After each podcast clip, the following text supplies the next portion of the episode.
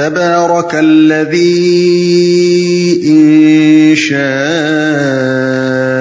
جعل لك خيرا من ذلك جنات تجري من تحتها الأنهار ويجعل لك قصورا بڑا بابرکت ہے وہ جو اگر چاہے تو ان کی تجویز کردہ چیزوں سے بھی زیادہ بڑھ چڑھ کر تم کو دے سکتا ہے۔ ایک نہیں، بہت سے باغ جن کے نیچے نہریں بہتی ہوں اور بڑے بڑے محل۔ بڑا بابرکت ہے وہ۔ یہاں پھر وہی تبارک کا لفظ استعمال ہوا ہے۔ اور بات کا مضمون بتا رہا ہے کہ اس جگہ اس کے معنی ہیں، بڑے وسیع ذرائع کا مالک ہے۔ غیر محدود قدرت رکھنے والا ہے۔ اس سے بالاتر ہے کہ کسی کے حق میں کوئی بھلائی کرنا چاہے اور نہ کر سکے۔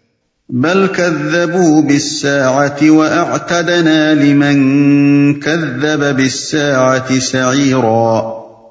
إذا رأتهم من مكان بعيد سمعوا لها تغيظا وزفيرا.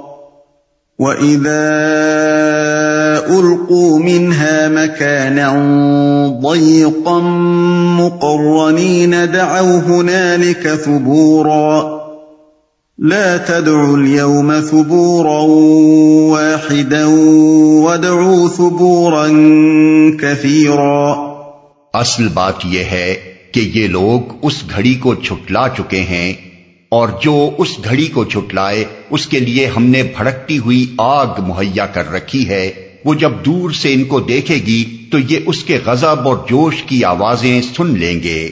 اور جب یہ دست و پا بستہ اس میں ایک تنگ جگہ ٹھوسے جائیں گے تو اپنی موت کو پکارنے لگیں گے۔ اس وقت ان سے کہا جائے گا کہ آج ایک موت کو نہیں، بہت سی موتوں کو پکارو۔ اس گھڑی کو۔ اصل میں لفظ استعمال ہوا ہے۔ سعد کے معنی گھڑی اور وقت کے ہیں اور ال اس پر عہد کا ہے۔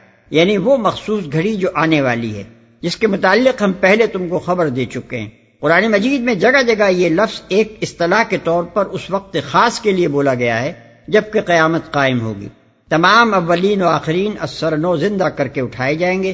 سب کو اکٹھا کر کے اللہ تعالیٰ حساب لے گا اور ہر ایک کو اس کے عقیدہ و عمل کے لحاظ سے جزا یا سزا دے گا۔ جھٹلا چکے ہیں۔ یعنی جو باتیں یہ کہہ رہے ہیں ان کی وجہ یہ نہیں ہے کہ ان کو واقعی کسی قابل لحاظ بنیاد پر قرآن کے جعلی کلام ہونے کا شبہ ہے۔ یا ان کو در حقیقت یہ گمان ہے کہ جن آزاد کردہ غلاموں کا یہ نام لیتے ہیں، وہی تم کو سکھاتے، پڑھاتے ہیں۔ یا انہیں تمہاری رسالت پر ایمان لانے سے بس اس چیز نے روک رکھا ہے کہ تم کھانا کھاتے اور بازاروں میں چلتے پھرتے ہو۔ یا وہ تمہاری تعلیم حق کو باندھ لینے کے لیے تیار تھے، مگر صرف اس لیے رک گئے کہ نہ کوئی فرشتہ تمہاری گردلی میں تھا اور نہ تمہارے لیے کوئی خزانہ اتارا گیا تھا۔ اصل وجہ ان میں سے کوئی بھی نہیں ہے، بلکہ آخرت کا انکار ہے، جس نے ان کو حق اور باطل کے معاملے میں بالکل غیر سنجیدہ بنا دیا ہے۔ اسی کا نتیجہ ہے کہ وہ سرے سے کسی غور و فکر اور تحقیق و جستجو کی ضرورت ہی محسوس نہیں کرتے۔ اور تمہاری معقول دعوت کو رد کرنے کے لیے ایسی ایسی مذہقہ انگیز حجتیں پیش کرنے لگتے ہیں۔ ان کے ذہن اس تخیل سے خالی ہے کہ زندگی کے بعد کوئی اور زندگی بھی ہے، جس میں انہیں خدا کے سامنے جا کر اپنے اعمال کا حساب دینا ہوگا۔ وہ سمجھتے ہیں کہ اس چار دن کی زندگی کے بعد مر کر سب کو مٹی ہو جانا ہے۔ بت پرست بھی مٹی ہو جائے گا اور خدا پرست بھی اور منکر خدا بھی۔ نتیجہ کسی چیز کا بھی کچھ نہیں نکلنا ہے۔ پھر کیا فرق پڑ جاتا ہے مشرق ہو کر مرنے اور موحد یا ملحد ہو کر مرنے میں؟ صحیح اور غلط کے امتیاز کی اگر ان کے نزدیک کوئی ضرورت ہے تو اس دنیا کی کامیابی اور ناکامی کے لحاظ سے ہے۔ اور یہاں وہ دیکھتے ہیں کہ کسی عقیدے یا اخلاقی اصول کا بھی کوئی متعین نتیجہ نہیں ہے جو پوری یکسانی کے ساتھ ہر شخص اور ہر رویے کے معاملے میں نکلتا ہو۔ دہریے آتش پرست، عیسائی، موسائی، ستارہ پرست، بت پرست، سب اچھے اور برے دونوں ہی طرح کے حالات سے دو چار ہوتے ہیں۔ کوئی ایک عقیدہ نہیں جس کے متعلق تجربہ بتاتا ہو کہ اسے اختیار کرنے والا یا رد کر دینے والا اس دنیا میں لازمن خوشحال یا لازمن بدحال رہتا ہو۔ بدکار اور نیکوکار بھی یہاں ہمیشہ اپنے اعمال کا ایک ہی مقرر نتیجہ نہیں دیکھتے۔ ایک بدکار مزے کر رہا ہے اور دوسرا سزا پا رہا ہے۔ ایک نیکوکار مصیبت جھیل رہا ہے تو دوسرا معزز و محترم بنا ہوا ہے۔ لہذا دنیاوی نتائج کے اعتبار سے کسی مخصوص اخلاقی رویے کے متعلق بھی منکرین آخرت اس بات پر مطمئن نہیں ہو سکتے کہ وہ خیر ہے یا شر ہے۔ اس صورتحال میں جب کوئی شخص ان کو ایک عقیدے اور ایک اخلاقی ضابطے کی طرف دعوت دیتا ہے، تو خواہ وہ کیسے ہی سنجیدہ اور معقول دلائل کے ساتھ اپنی دعوت پیش کرے، ایک منکر آخرت کبھی سنجیدگی کے ساتھ اس پر غور نہیں کرے گا۔ بلکہ تفلانہ اعتراضات کر کے اسے ٹال دے گا۔ دور سے ان کو دیکھے گی۔ آگ کا کسی کو دیکھنا ممکن ہے کہ استعارے کے طور پر ہو۔ جیسے ہم کہتے ہیں وہ جامع مسجد کی مینار تم کو دیکھ رہے ہیں۔ اور ممکن ہے حقیقی معنی میں ہو۔ یعنی جہنم کی آگ دنیا کی آگ کی طرح بے شہور نہ ہو بلکہ دیکھ بھال کر جلانے والی ہو۔ قل اذلك خير ام جنة الخلد التي وعد المتقون كانت لهم جزاء ومصيرا لهم فيها ما يشاءون خالدين كان على ربك وعدا مسئولا ان سے پوچھو، یہ انجام اچھا ہے یا وہ ابدی جنت جس کا وعدہ خدا طرز پرہیزگاروں سے کیا گیا ہے؟ جو ان کے عمل کی جزا اور ان کے سفر کی آخری منزل ہوگی، جس میں ان کی ہر خواہش پوری ہوگی، جس میں وہ ہمیشہ ہمیشہ رہیں گے، جس کا عطا کرنا تمہارے رب کے ذمے ایک واجب الادا وعدہ ہے۔ اصل الفاظ ہیں وعدم مسئولہ یعنی ایسا وعدہ جس کے پورا کرنے کا مطالبہ کیا جا سکتا ہے۔ یہاں ایک شخص یہ سوال اٹھا سکتا ہے کہ جنت کا یہ وعدہ اور دوزخ کا یہ ڈراوا کسی ایسے شخص پر کیا اثر انداز ہو سکتا ہے جو قیامت اور حشر و نشر اور جنت و دوزخ کا پہلے ہی منکر ہو۔ اس لحاظ سے تو یہ بظاہر ایک بے محل کلام محسوس ہوتا ہے، لیکن تھوڑا سا غور کیا جائے تو بات بآسانی سمجھ میں آ سکتی ہے۔ اگر معاملہ یہ ہو کہ میں ایک بات منوانا چاہتا ہوں اور دوسرا نہیں ماننا چاہتا تو بحث و حجت کا انداز کچھ اور ہوتا ہے۔ لیکن اگر میں اپنے مخاطب سے اس انداز میں گفتگو کر رہا ہوں کہ زیر بحث مسئلہ میری بات ماننے یا نہ ماننے کا نہیں بلکہ تمہارے اپنے مفاد کا ہے، تو مخاطب چاہے کیسا ہی ہٹ درم ہو، ایک دفعہ سوچنے پر مجبور ہو جاتا ہے۔ یہاں کلام کا طرز یہی دوسرا ہے۔ اس صورت میں مخاطب کو خود اپنی بھلائی کے نقطۂ نظر سے یہ سوچنا پڑتا ہے کہ دوسری زندگی کے ہونے کا چاہے ثبوت موجود نہ ہو مگر بہرحال اس کے نہ ہونے کا بھی کوئی ثبوت نہیں ہے۔ اور امکان دونوں ہی کا ہے۔ اب اگر دوسری زندگی نہیں ہے جیسا کہ ہم سمجھ رہے ہیں، تو ہمیں بھی مر کر مٹی ہو جانا ہے اور آخرت کے قائل کو بھی اس صورت میں دونوں برابر رہیں گے۔ لیکن اگر کہیں بات وہی حق نکلی جو یہ شخص کہہ رہا ہے، تو یقیناً پھر ہماری خیر نہیں ہے۔ اس طرح یہ طرز کرام مخاطب کی ہر دھرمی میں ایک شگاف ڈال دیتا ہے۔ اور اس شگاف میں مزید وسعت اس وقت پیدا ہوتی ہے جب قیامت حشر، حساب اور جنت و دوزخ کا ایسا تفصیلی نقشہ پیش کیا جانے لگتا ہے کہ جیسے کوئی وہاں کا آنکھوں دیکھا حال بیان کر رہا ہو۔ وَيَوْمَ يَحْشُرُهُمْ وَمَا يَعْبُدُونَ مِن دُونِ اللَّهِ فَيَقُولُ أَأَنتُمْ أَضْلَلْتُمْ عِبَادِي هَؤُلَاءِ فَيَقُولُ أَأَنتُمْ أَضْلَلْتُمْ عِبَادِي هَؤُلَاءِ أَمْ هُمْ ضَلُّوا السَّبِيلَ اور وہی دن ہوگا جبکہ تمہارا رب ان لوگوں کو بھی گھیر لائے گا اور ان کے ان معبودوں کو بھی بلا لے گا جنہیں آج یہ اللہ کو چھوڑ کر پوچھ رہے ہیں۔ پھر وہ ان سے پوچھے گا، کیا تم نے میرے ان بندوں کو گمراہ کیا تھا؟ یا یہ خود راہ راست سے بھٹک گئے تھے؟ ان معبودوں کو۔ آگے کا مضمون خود ظاہر کر رہا ہے کہ یہاں معبودوں سے مراد بت نہیں ہے بلکہ فرشتے، انبیاء، اولیاء، شہداء اور صالحین ہیں، جنہیں مختلف قوموں کے مشکین معبود بنا بیٹھے ہیں۔ بظاہر ایک شخص وما یا ابدونا کے الفاظ پڑھ کر یہ گمان کرتا ہے کہ اس سے مراد بت ہیں۔ کیونکہ عربی زبان میں عموماً غیر زبیل غیر زبیل اقول اور من زبیل اقول کے لیے بولا جاتا ہے۔ جیسے ہم اردو زبان میں کیا ہے؟ غیر زبیل اقول اور کون ہے زبیل اقول کے لیے بولتے ہیں۔ مگر اردو کی طرح عربی میں بھی یہ الفاظ بالکل ان معنوں کے لیے مخصوص نہیں ہیں۔ بسا اوقات ہم اردو میں کسی انسان کے متعلق تحقیر کے طور پر کہتے ہیں وہ کیا ہے؟ اور مراد یہ ہوتی ہے اور مراد یہ ہوتی ہے کہ اس کی حیثیت کچھ بھی نہیں۔ وہ کوئی بڑی ہستی نہیں ہے۔ ایسا ہی حال عربی زبان کا بھی ہے۔ کیونکہ معاملہ اللہ کے مقابلے میں اس کی مخلوق کو معبود بنانے کا ہے اس لیے خواہ فرشتوں اور بزرگ انسانوں کی حیثیت بجائے خود بہت بلند ہو۔ مگر اللہ کے مقابلے میں تو گویا کچھ بھی نہیں ہے۔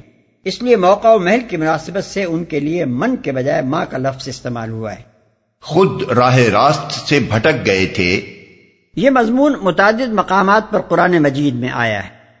مثلا سورہ سبا میں ہے وَيَوْمَ يَحْشُرُهُمْ جَمِيعًا ثُمَّ يَقُولُ لِلْمَلَائِكَةِ أَهَؤُلَاءِ إِيَّاكُمْ كَانُوا يَعْبُدُونَ قَالُوا سُبْحَانَكَ أَنْتَ وَلِيُّنَا مِن دُونِهِمْ بَلْ كَانُوا يَعْبُدُونَ الْجِنَّ اکثرهم بِهِمْ مُؤْمِنُونَ یعنی جس روز وہ ان سب کو جمع کرے گا، پھر فرشتوں سے پوچھے گا، کیا یہ لوگ تمہاری ہی بندگی کر رہے تھے؟ وہ کہیں گے، پاک ہے آپ کی ذات، ہمارا تعلق تو آپ سے ہے، نہ کہ ان سے۔ یہ لوگ تو جنوں یعنی شیاطین کی بندگی کر رہے تھے۔ ان میں سے اکثر انہی کے مومن تھے۔ آیات چالیس اور اکتالیس۔ اسی طرح سورہ معدہ کے آخری رکوع میں ہے، وَإِذْ قَالَ اللَّهُ يَا عِيسَى ابْنَ مَرْيَمَ أَأَنْتَ قُلْتَ لِلنَّاسِ اتَّخِذُونِي وَأُمِيَّ إِلَٰهَيْنِ مِن دُونِ اللَّهِ قال سبحانك ما يكون لي ان اقول ما ليس لي بحق ما قلت لهم الا ما امرتني به ان اعبدوا الله ربي وربكم.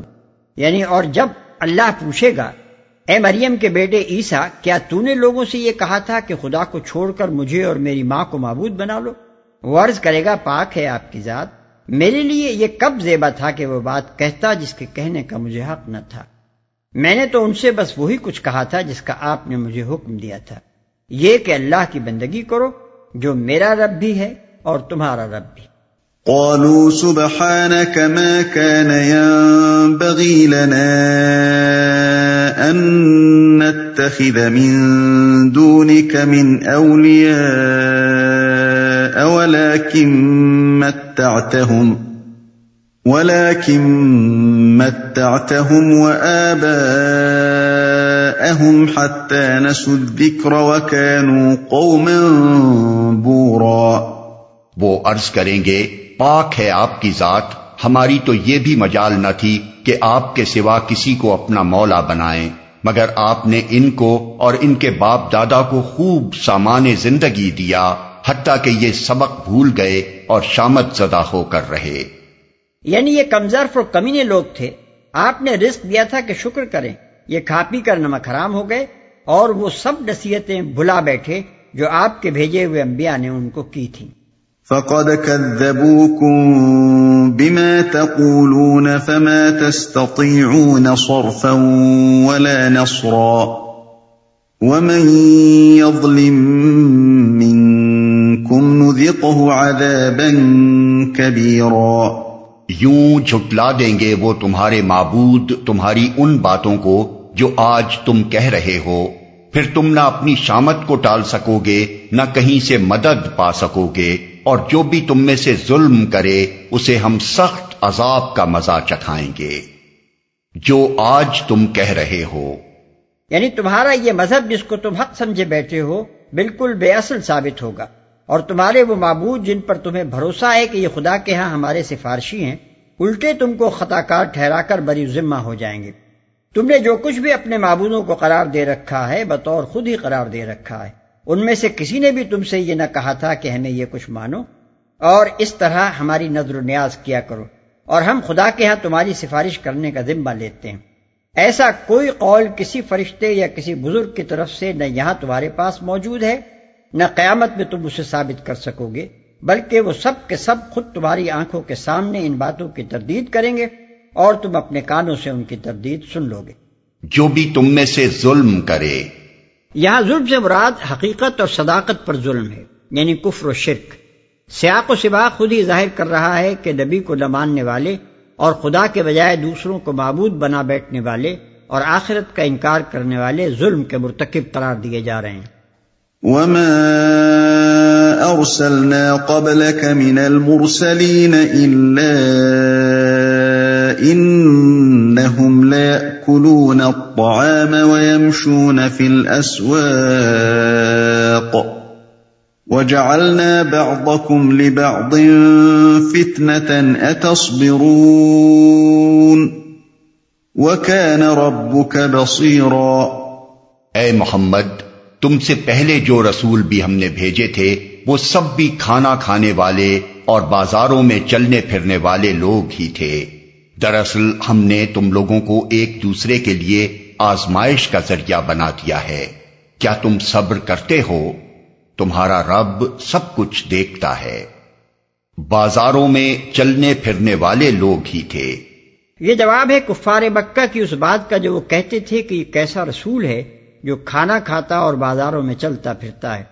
اس موقع پر یہ بات ذہن میں رہے کہ کفار مکہ حضرت نو علیہ السلام، حضرت ابراہیم علیہ السلام، حضرت اسماعیل علیہ السلام، حضرت موسا علیہ السلام اور بہت سے دوسرے انبیاء سے نہ صرف واقف تھے، بلکہ ان کی رسالت بھی تسلیم کرتے تھے۔ اس لیے فرمایا گیا کہ آخر محمد صلی اللہ علیہ وسلم کے بارے میں یہ نرالا اعتراض کیوں اٹھا رہے ہو؟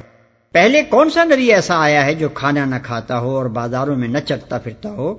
اور تو اور، خود عیسیٰ ابن مریم علیہ السلام، جن کو عیسائیوں نے خدا کا بیٹا بنا رکھا ہے اور جن کا مجسمہ کفار مکہ نے بھی کعبے میں رکھ چھوڑا تھا انجیلوں کے اپنے بیان کے مطابق کھانا بھی کھاتے تھے اور بازاروں میں چلتے پھرتے بھی تھے۔ آزمائش کا ذریعہ بنا دیا ہے۔ یعنی رسول اور اہل ایمان کے لیے منکرین آزمائش ہیں۔ اور منکرین کے لیے رسول اور اہل ایمان۔ منکرین نے ظلم و ستم اور جاہلانہ عداوت کی جو بھٹی گرم کر رکھی ہے وہی تو وہ ذریعہ ہے جس سے ثابت ہوگا کہ رسول اور اس کے صادق الایمان پیرو کھرا سونا ہے۔ کھوٹ جس میں بھی ہوگی وہ اس بھٹی سے بخیر اتنا گزر سکے گا۔ اور اس طرح خالص اہل ایمان کا ایک چیدہ گروہ چھٹ کر نکل آئے گا جس کے مقابلے میں پھر دنیا کی کوئی طاقت نہ ٹھہر سکے گی۔ یہ بھٹی گرم نہ ہو تو ہر طرح کے کھوٹے اور کھرے آدمی نبی کے گرد جمع ہو جائیں گے اور دین کی ابتدا ہی ایک خام جماعت سے ہوگی۔ دوسری طرف منکرین کے لیے بھی رسول اور اصحاب رسول ایک سخت آزمائش ہے۔ ایک عام انسان کا اپنی ہی برادری کے درمیان سے یکایک نبی بنا کر اٹھا دیا جانا اس کے پاس کوئی فوج فرا اور مال و دولت نہ ہونا، اس کے ساتھ کلام الہی اور پاکیزہ سیرت کے سوا کوئی عجوبہ چیز نہ ہونا، اس کے ابتدائی پیرووں میں زیادہ تر غریبوں، غلاموں اور نومر لوگوں کا شامل ہونا، اور اللہ تعالیٰ کا ان چند مٹھی بھر انسانوں کو گویا بھیڑیوں کے درمیان بے سہارا چھوڑ دینا، یہی وہ چھلنی ہے جو غلط قسم کے آدمیوں کو دین کی طرف آنے سے روکتی ہے، اور صرف ایسے ہی لوگوں کو چھان چھان کر آگے گزارتی ہے جو حق کو پہچاننے والے اور راستی کو ماننے والے ہوں۔ یہ چھلنی اگر نہ لگائی جاتی اور رسول بڑی شان و شوکت کے ساتھ آ کر تخت فرما روائی پر جلوہ گر ہوتا، خزانوں کے منہ اس کے ماننے والوں کے لیے کھول دیے جاتے اور سب سے پہلے بڑے بڑے رئیس آگے بڑھ کر اس کے ہاتھ پر بیت کرتے، تو آخر کون سا دنیا پرست اور بندہ غرض انسان اتنا احمق ہو سکتا تھا کہ اس پر ایمان لانے والوں میں شامل نہ ہو جاتا۔ اس صورت میں تو راستی پسند لوگ سب سے پیچھے رہ جاتے اور دنیا کے طالب بازی لے جاتے۔ کیا تم صبر کرتے ہو؟ یعنی اس مسلحت کو سمجھ لینے کے بعد کیا اب تم کو صبر آ گیا کہ آزمائش کی یہ حالت اس مقصد خیر کے لیے نہایت ضروری ہے جس کے لیے تم کام کر رہے ہو؟ کیا اب تم وہ چوٹے کھانے پر رادی ہو جو اس آزمائش کے دور میں لگنی ناگزیر ہیں؟ تمہارا رب سب کچھ دیکھتا ہے۔ اس کے دو معنی ہیں اور غالباً دونوں ہی مراد ہیں۔ ایک یہ کہ تمہارا رب جو کچھ کر رہا ہے کچھ دیکھ کر ہی کر رہا ہے۔ اس کی نگری اندھیر نگری نہیں ہے۔ دوسرے یہ کہ جس خلوص اور راست بازی کے ساتھ اس کٹھن خدمت کو تم انجام دے رہے ہو، وہ بھی تمہارے رب کی نگاہ میں ہے۔